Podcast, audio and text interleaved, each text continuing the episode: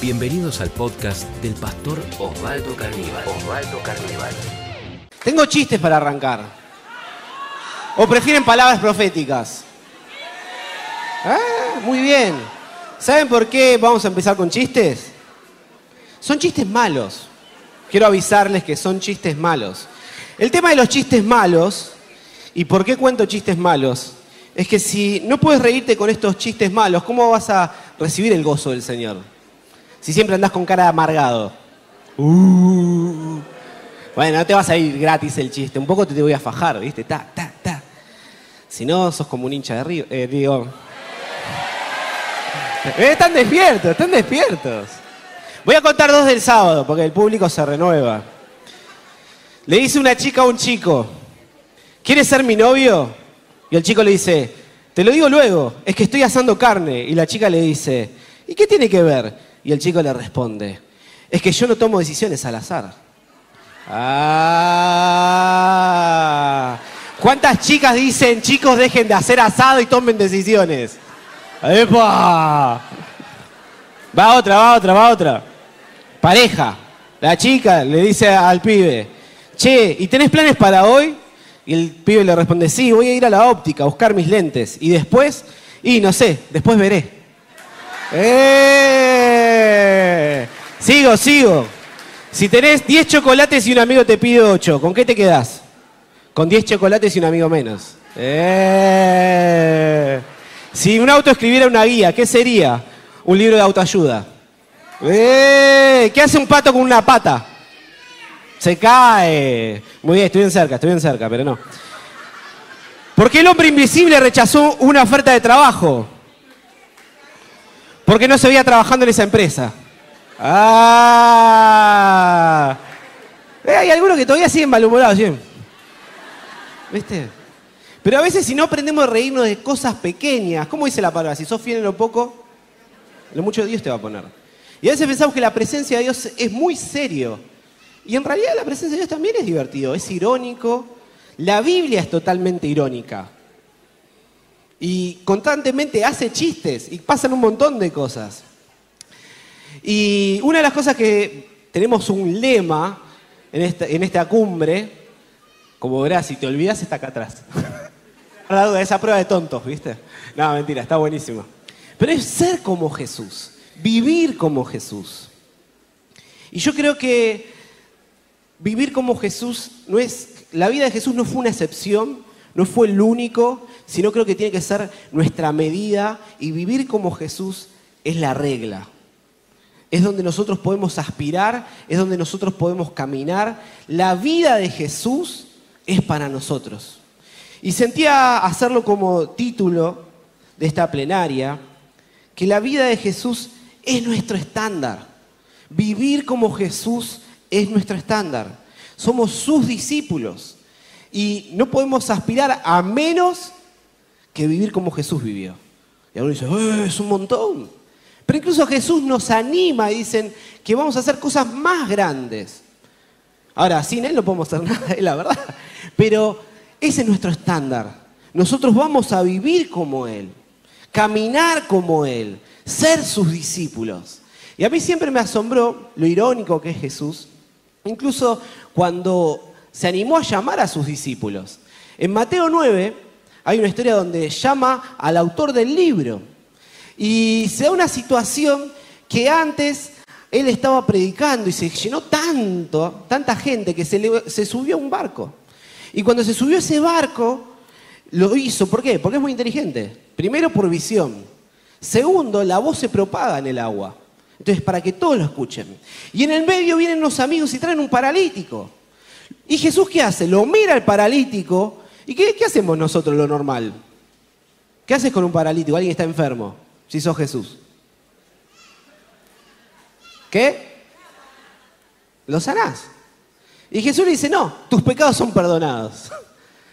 Y yo digo, Jesús siempre va como a lo que realmente importa, que Él sea salvo. Y los fariseos escuchan que Jesús lo perdona los pecados. Entonces Jesús, ¿qué hace? Él es muy apacible, muy amable. No, todo lo contrario. Agarra, se levanta la mano y le dice, ¿qué es más fácil? Decir, No dice directamente el hecho de hacerlo, pero dice decir, ¿qué es más fácil decir? ¿Que tus pecados sean perdonados? O diga, levántate y anda. Y los fariseos no quisieron decir nada. Porque si decían perdonar los pecados, ellos sabían que no podían. Y tampoco lo podían sanar. En cualquiera de los dos lados perdían. Entonces Jesús lo mira al paralítico y le dice que, que sea sano, se sana y milagrosamente. Y dice ahí en Mateo capítulo 9, que estaba el versículo, dice que Jesús se da vuelta, Mateo 9, 9, y dice, al irse de allí, Jesús vio a un hombre llamado Mateo, sentado en la mesa de recaudación de impuestos, y le dijo, sígueme. Y le dijo eso, y Mateo se levantó y lo siguió. Para mí la peor táctica de evangelismo, ¿viste? Como vos decís, alguien que está trabajando en su día normal, seguime. ¿Dónde crees, flaco? Uno diría, ¿no? Pero era Jesús. Yo creo que habrá escuchado Mateo todo el contexto. Y Mateo era una persona que era ninguneado por todos. Digamos, en, la escala social, por abajo estaban los, los, animales, que hoy en día a veces el animal hasta duerme en la cama, ¿viste? Pero hasta los perros estaban ninguneados. Y los recaudadores de impuestos eran peor. Era como el insulto más grande que podían ser. Ellos lo odiaban porque le cobraban impuestos y se los daban a quienes los gobernaban, que eran los romanos. Entonces los recaudadores de impuestos, socialmente nadie hablaba con ellos, nadie se juntaba con ellos, incluso lo podrían haber escupido, lo trataban mal, pero, pero fue Jesús y le dijo, sígueme. E instantáneamente yo creo que cuando Jesús habla, le dijo eso de seguirlo, algo se movió dentro de Mateo y dijo, yo necesito a ese Jesús. Y se paró y dice, dejándolo todo, lo siguió. Y parece ilógico, pero Necesitamos aprender a encontrarnos con Jesús. Yo creo que Mateo escribió su encuentro con Jesús ahí. ¿Cuántos de ustedes alguna vez escribieron su encuentro con Jesús? Levante la mano bien en alto. ¿Cuántos no? Uf, un montón. Escríbanlo. Es parte de su legado, de su herencia. Incluso Dios le va a hablar muchas más cosas, pero no lo tengan como algo así, así nomás. Escríbanlo. Es parte de tu herencia para tu familia, para tus hijos, para tu matrimonio. Son tus joyas. ¿Cómo no lo vas a guardar tu encuentro con Jesús? Y yo siento que Jesús, así con esta invitación que hacía con Mateo, Jesús, eh, como punto uno, vamos a ver solo dos puntos, Jesús nos invita a estar con Él. Jesús lo miró a Mateo y le dijo, seguime. Y esa invitación fue a estar con Él. No fue y le dijo al discípulo, vení, trabajá para mí, te contrato, te pongo en blanco, o mitad en blanco, mitad en negro. No. Le dijo, vení a estar conmigo. No está mal trabajar, no está mal que sirvamos, pero esa no fue la invitación de Jesús. Esa no es la invitación que Jesús nos hace. No, nos invita a, a trabajar, a dar la vida. Él te dice, seguime. En el medio van a pasar muchas cosas. Es como a veces con salidas con amigos. Vos podés salir y a veces, no sé, vas a comer una cosa, van a jugar a la pelota, van a hacer lo otro. En el medio van a pasar un montón de cosas. Ahora lo importante es estar juntos. Y Jesús nos invita a eso. Porque a veces nosotros cambiamos la modalidad y tratamos de conectar con Dios trabajando. Cuando Jesús nos está invitando a estar cerca. A veces se va a ver momentos súper intensos. Yo estoy casado y amo a mi esposa, pero no estamos todo el día arriba uno del otro. O sea, no podríamos vivir. Tipo, pará, me asfixiás. Y a veces uno dice con Dios, tiene que ser así intenso.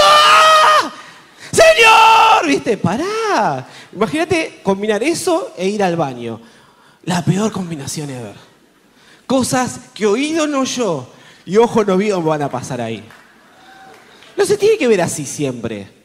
¿Por qué ponemos un estándar de lo que Dios no nos pone? Donde Jesús no nos está invitando. A veces, a mí me pasa también, quizás hay personas que tienen dos, tres hijos, yo a veces los admiro ya con uno, y digo, Dios, ¿cómo hacen? ¿Cómo viven? Esta gente rara. Pero yo tenía un pastor amigo y él no tenía tiempo en la semana con todas las responsabilidades y solo tenía los domingos, después del culto a la mañana, era su día libre, su momento libre, sus dos horas libres. Y se iba a un café a leer la Biblia. Pero era el único momento que tenía esa intensidad con Dios. Y a veces nosotros pensamos, todo mi tiempo de vocedad, mi tiempo de intimidad, tiene que verse así. Pero Jesús no nos invita a eso. Está bien que dentro de una semana tengas un tiempo intenso donde puedas darlo todo a Dios. Pero no tiene que verse así todo el tiempo.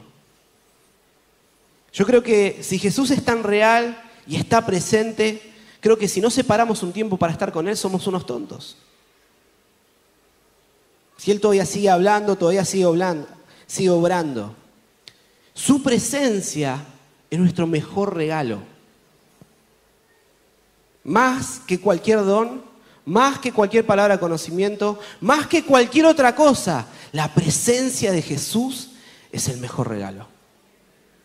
Y es el mejor regalo que cualquier cristiano puede tener, tenerlo a Él. Hoy en día, tenerlo a Él, Él te va a hablar, vas a escuchar su voz y solo tienes que hacer un, espacio, un tiempo. Y Él lo va a llenar. Y incluso decir, no sé cómo, que esto, el otro, hacer espacio. Él se va a aparecer. La Biblia dice, él es, eh, él es la recompensa de aquellos que lo buscan. Si no lo buscas es imposible. Y hoy en día yo creo que los problemas que tenemos no es que somos malas personas, somos personas muy ocupadas. Somos más distraídos que insensibles espirituales. Estamos más interesados a ver si juega Julián Álvarez o Barraca Central o cuál fue el último chisme o separación de futbolista y vedette y qué hicieron. El video, ah, no sabe lo que le dijo. Después todo mentira, ¿viste? Y nomás están demandando nuestro tiempo, nuestra atención. Y si no siento a Dios, no siento a Dios. Y porque no, estás escuchándolo, estás escuchando otras cosas. ¿Cuánto tiempo pasás mirando las noticias, escuchando las noticias? ¿Y cuánto tiempo escuchás su voz? Y lees la Biblia. Y apartás tiempo para Él. Hacé la matemática, no te da. Y dice, no, Mati, reprobé matemática. Quédate tranquilo, yo también. Podemos llorar juntos. Yo creo que a mí muchas veces Dios me tocó, eh, incluso parte de la banda que estaba acá, Sol, eh, servía, era adolescente. Estoy diciendo que Sol es más grande que yo. Se ríe. Pero digo, yo me he convertido un, en un campamento que hacíamos en la iglesia. Pero antes de ese encuentro, muchas veces Dios nos tocaba. Con Marquitos, con otros chicos más. Nos tocaba, nos caíamos, llorábamos. Era tremendo lo que se sentía de Dios. Ahora después en la semana volvíamos a insultar, volvíamos a las nuestras, no pasaba nada. Y sabíamos que todos los fines, todos esos campamentos iba a pasar eso. Hasta que yo una vez tomé una decisión. Y dije, Señor, si sos real, mostrate. Yo dejo todo lo demás, pero te quiero seguir. Y ese fue el cambio. Muchas veces nos dejamos llevar por lo que vemos y por lo que sentimos. Pero los sentimientos son hermosos pero no es lo más importante. No es lo que marca nuestras vidas. Que todavía no veas el fruto de lo que vos estás buscando no quiere decir que ya no es tuyo. Las decisiones son más importantes que los sentimientos. Cuando vos tomás decisiones, los sentimientos van a nacer después. Incluso lo puede decir cualquier pareja casada, más de 5 o 10 años, te van a decir, el amor es una decisión. Y vos decís, no, es un flechazo. Pero en algún momento vos decidiste darte a esa persona. Puede ser en el mismo momento o después. Pero toda la vida lo importante son nuestras decisiones. Las emociones van y vienen, pero las decisiones son lo que quedan. Por eso Dios nos dio el libre albedrío. Y Él nos llama por quienes somos. Él no te va a llamar por quienes podés llegar a ser vos. A veces la gente quizás se junta con vos por lo que tenés, por lo que podés conseguir, pero Dios ya te llama por quién vos sos. Que todavía no lo veas no quiere decir que no vaya a pasar. Está dentro tuyo, lo tenés que sacar. Quizás sos vago y no lo querés sacar. Che, le estoy dando muchos palos, perdón. Pero todavía hay más. Hay más. Pero me acuerdo que tomé esa decisión y pasaron dos semanas hasta tener mi encuentro con Dios. Y quizás vos decís, ah, tuviste el encuentro y de repente aparecieron los ángeles. No, no pasó nada. No sentí nada. Pero mi vida ya estaba entregada a Dios. Que todavía no haya tenido ese encuentro no quiere decir que ya estaba destinado por haber tomado esa decisión. Y me dio vuelta. Me dio vuelta. Me acuerdo que incluso en esa noche cantaron Este es mi deseo y era la canción que Dios me tocó.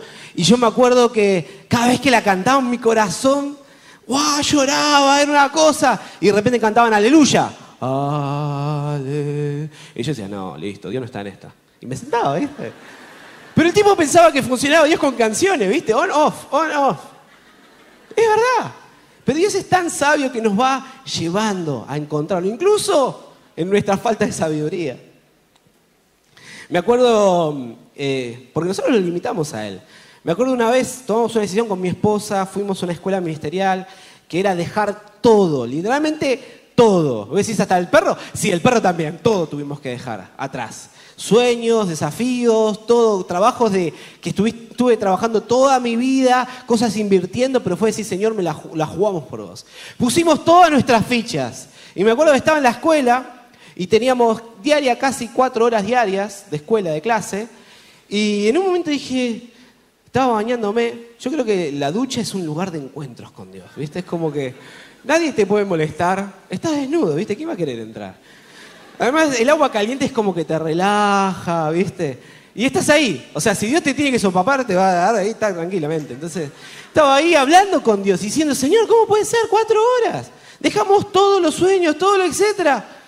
Y dijo, genial, Mati, si vos querés que te hable cuatro horas, joya.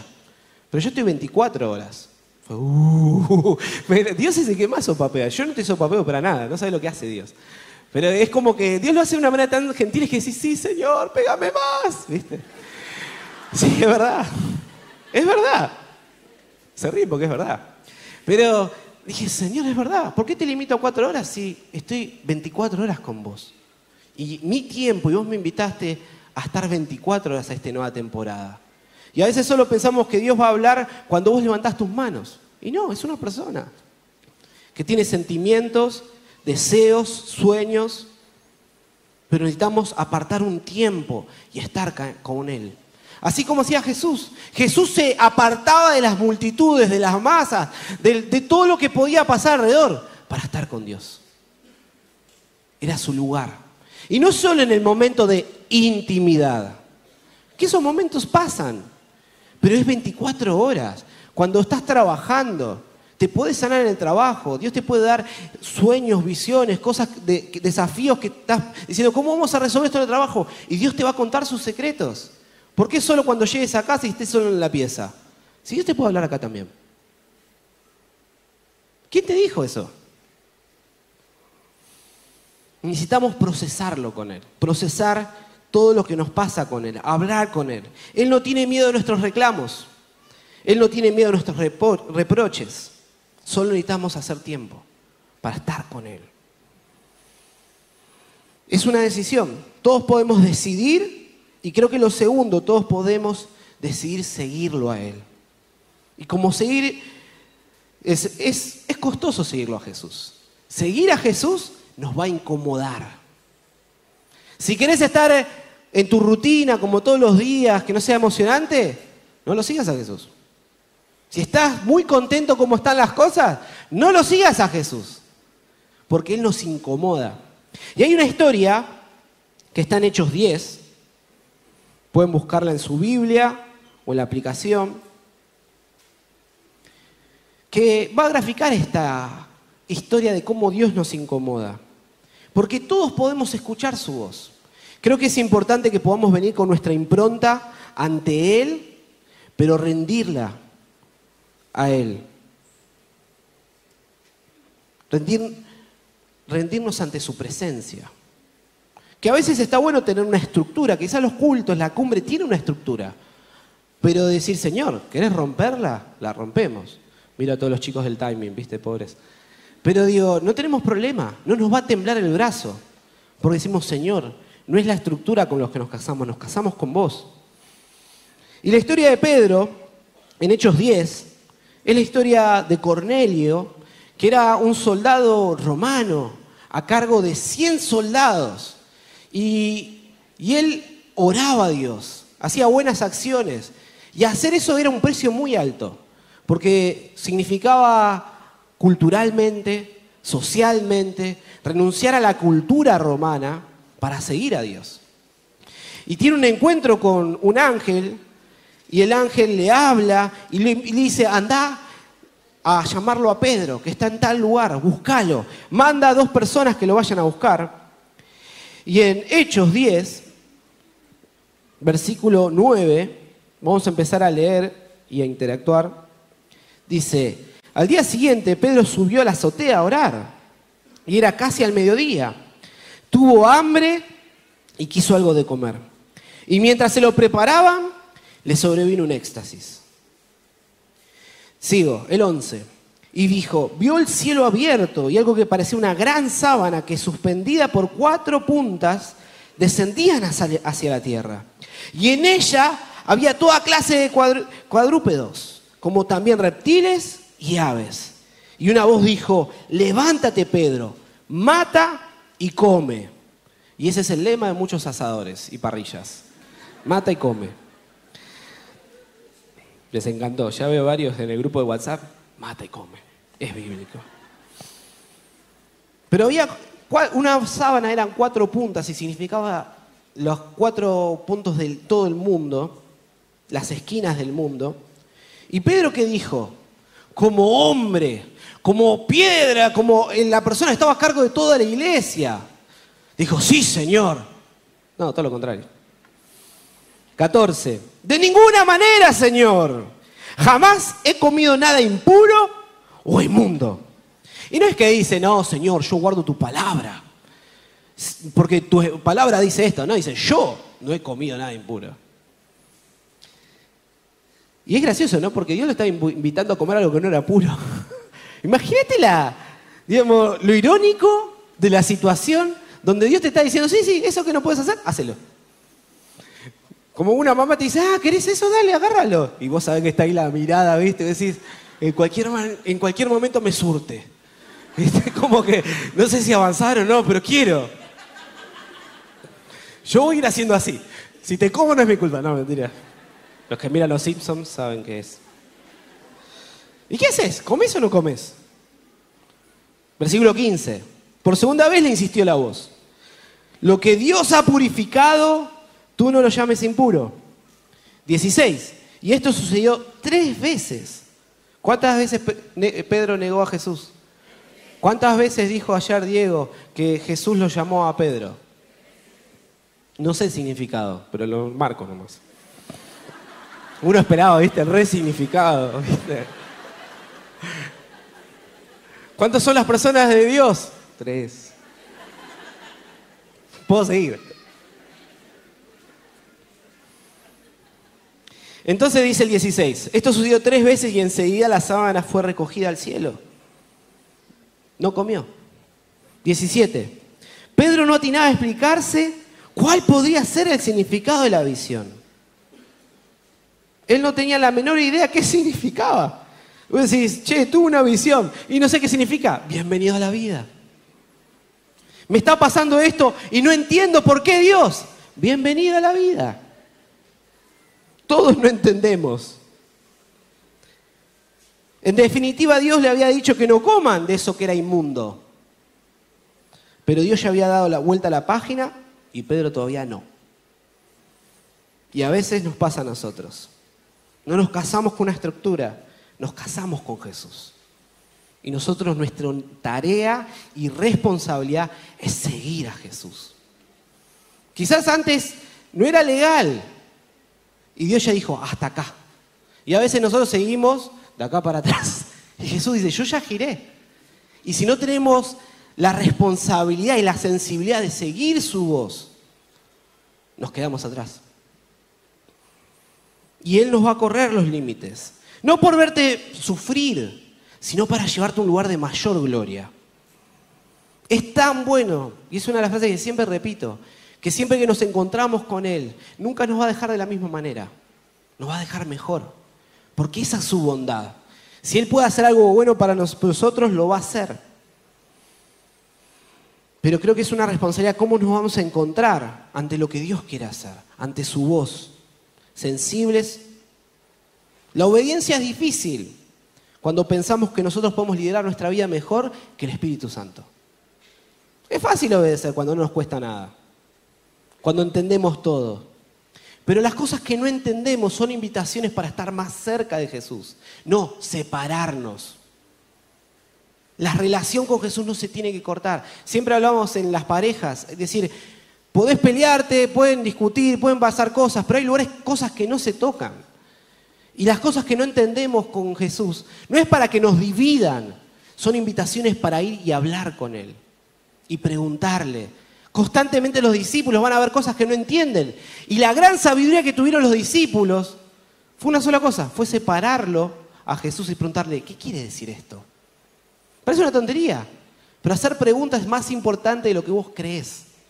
Me acuerdo una vez estaba soñando y un sueño que era muy feo, pero sentía la presencia de Dios ahí. Y me desperté y estuve media hora pensando a las 4 o 5 de la mañana qué significado tenía. Y no lo encontraba. Hasta que en un momento digo, che, y si le pregunto a Dios, ah, dale, tonto. Eh, Viste, como que a veces nosotros damos la vuelta, no, qué significado, no, sacás el manual, que todo. Eh. A Dios. ¿Por qué no le preguntas? Y dije, che, Dios, vos me diste este sueño, es horrible, pasa esto, lo otro, ¿qué significa? Y me dijo, Dios, no significa nada. Joya. Me levantaste a las 4, 5 de la mañana, media hora, para que no tenía sentido. Me dice, sí, no tiene sentido. Y bueno, ya estamos acá, Dios. ¿Qué vamos a hacer? Y él me dijo, bueno, ¿sabes? Le digo, ¿qué quieres hablar? Y dice, bueno, ¿sabes qué? ¿Te acordás los sueños que yo te di en tu vida que te marcaron? Sí, Señor, ¿cómo me los voy a olvidar? Nunca los escribiste. Y dije, uh, no los estuviste cultivando, guardándolos, como las joyas que son. Y me dio con un caño. Y dije, no, mejor, dame sueños sin sentido, Dios. y en ese momento a las 4 o 5 de la mañana me puse a anotar todos los sueños. Pero es gracioso. Las cosas que no entendemos son invitaciones para conocerlo más. Hechos 10, 19. Mientras Pedro seguía reflexionando sobre el significado de la visión, el Espíritu Santo, el Espíritu vino, dijo, mira Simón, tres hombres te buscan, otra vez tres, no sé qué significa, pero son tres. Date prisa, baja y no dudes en ir con ellos, porque yo les he enviado. Y vamos a adelantarnos un poquito más, en el 27.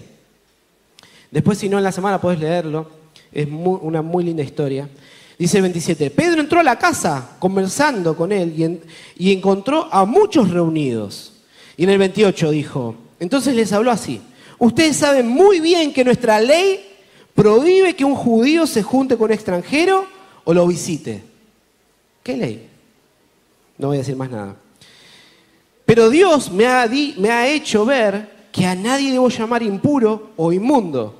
No te juntes con esta chusma, en otras palabras. Siendo cristiano, ¿no? Teniendo a Jesús, habiendo tres años. ¿Sabes cuántas veces Jesús fue a hablar a los gentiles? ¿Cuántas veces?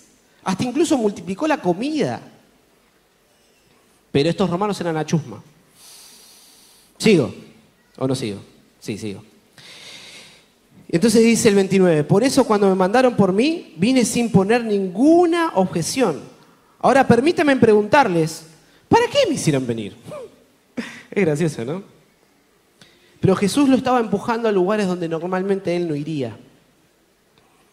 Incluso yo creo que en el viaje él seguía pensando y habló con Dios y entendió no llamar más inmundo lo que Jesús ya había limpiado.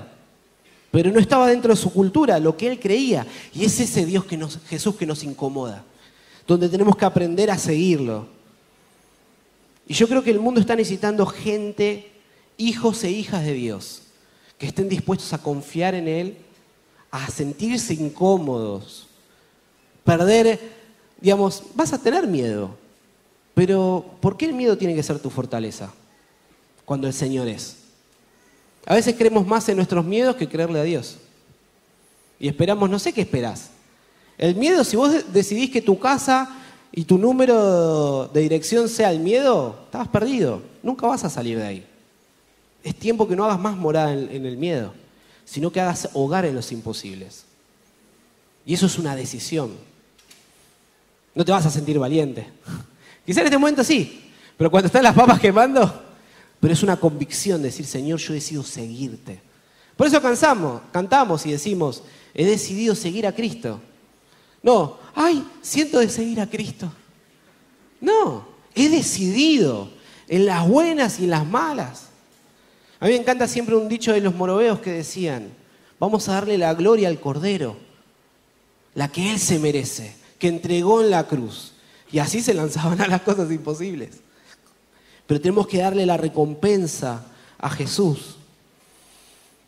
¿Cuántos aviadores se habrán encontrado en situaciones así que no sabían qué hacer como Pedro? ¿Y ahora qué, qué quieren? ¿Para qué me trajeron?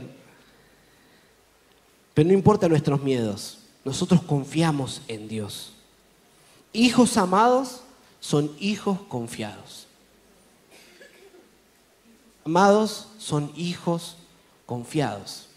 Si sentís falta de confianza, es que necesitas el amor de Jesús. Cuando sos lleno de Jesús, te animás a cortar la, la cabeza a cualquier gigante, porque sabés quién está atrás tuyo. Y Jesús nos está invitando a estar con Él. La única manera de poder vivir así confiado es pasar tiempo con Él. Cuando nadie te ve, cuando la gente te ve, cuando estás acá adelante, cuando estás en casa. 24 horas, pasar tiempo con Él. Todo lo que necesitas lo vas a encontrar en su presencia, estando con Él. Déjate guiar por Jesús. Él es un excelente pastor. En Juan 10, Jesús se describe como el pastor de las ovejas.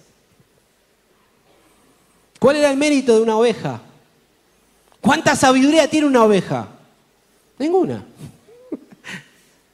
No es que nos llama tontos, pero lo, lo, mejor de una oveja es que sabe seguir la voz de su maestro e ignora todas las demás voces. Salmo 23 dice, Jehová es mi pastor y nada me falta. Y es interesante porque la palabra pastor viene de Raá, que también en hebreo significa mejor amigo. O sea, el pastor de ovejas es Raá Tesón, que es amante del redil. Entonces podemos asomar que el pastor no es solo el supervisor que mira sin cuidado a sus ovejas, sino es una figura paternal que cuida con amor a sus ovejas. Incluso es alguien valiente que tiene ferozmente las cuida a sus ovejas. Entonces podemos decir, Jehová es mi mejor amigo y Él es mi pastor. Así que quería que podamos tener un momento para encontrarnos con Él. Quizás si estás sintiendo como una convicción de rendirte y dices, ah, esto es por un pecado, que no sé qué. No, no, sentía hoy que no iba a ser eso, iba a ser una convicción de rendirte ante su presencia que sentí. Siempre pensamos en lo malo y no pensamos en lo bueno. Es más, es un fruto del Espíritu, siempre pensar bien. Y sentía que, que es un muy buen día para encontrarnos con Jesús. Así que lo que vamos a hacer, yo voy a orar por ustedes, voy a guiarlo y quiero que en el medio puedan enfocarse en su presencia, pensar en Él. Vamos a tener un momento quizá de silencio para dejar que Él hable y después un momento donde vos puedas adorarlo a Él. Pero todos necesitamos encontrarnos con Jesús. Si quizás te ves una de esas charlas que hace rato la venías postergando, hoy es un muy buen día para hacerlo. Él no tiene miedo.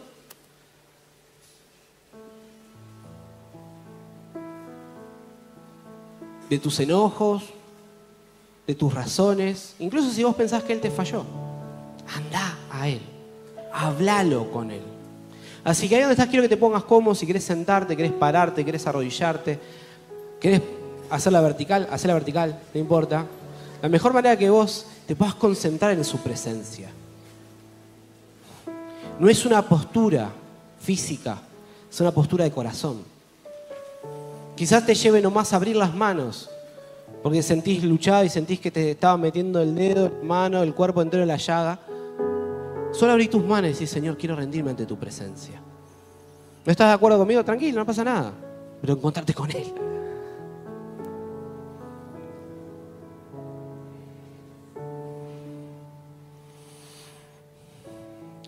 Jehová es mi mejor amigo y mi pastor. Siempre tengo más que suficiente. Él me ofrece un lugar de descanso con su amor lujoso. Él me dirige a un oasis de paz. Y ahí es donde Él restaura y revive mi vida. Él abre camino correcto delante de mí. Me guía a sus pasos. Así puedo traer honor a su nombre. Incluso cuando tus pasos me guían por los valles más oscuros, el miedo no me va a conquistar, porque vos me conquistaste, Señor. Tu autoridad es mi fortaleza y paz. El confort de tu amor quita fuera todo temor. Nunca, pero nunca me voy a sentir solo y voy a estar solo, porque vos estás cerca mío. Vos te convertís en mi deleite, incluso cuando mis enemigos se animan a batallar. Vos ungís con la fragancia de tu Espíritu Santo mi copa. Y me das de beber todo lo que pueda tomar de ti, hasta que mi copa desborda. Entonces, ¿por qué de temer de mi futuro? Si solo tu bondad y amor tierno me persiguen todos los días de mi vida. Cuando mi vida termine, voy a volver a tu presencia gloriosa para estar siempre con vos. Siempre con vos. Jesús, quédate con nosotros. Te necesitamos. Más que el agua, más que el aire, necesito, yo te necesito, Señor. La vida sin vos no tiene sentido, Señor. Las alegrías de la vida con vos no me hacen perder. Las puedo disfrutar. Y no traen amargura alguna, Señor, porque vos estás conmigo. Y las tristezas de la vida son mucho más ligeras cuando vos estás conmigo. Si este podcast fue de inspiración para tu vida, te invitamos a compartirlo en tus redes sociales. tus redes sociales. Recordá que podés seguir al pastor Osvaldo Carníbal en Instagram, Facebook y Twitter.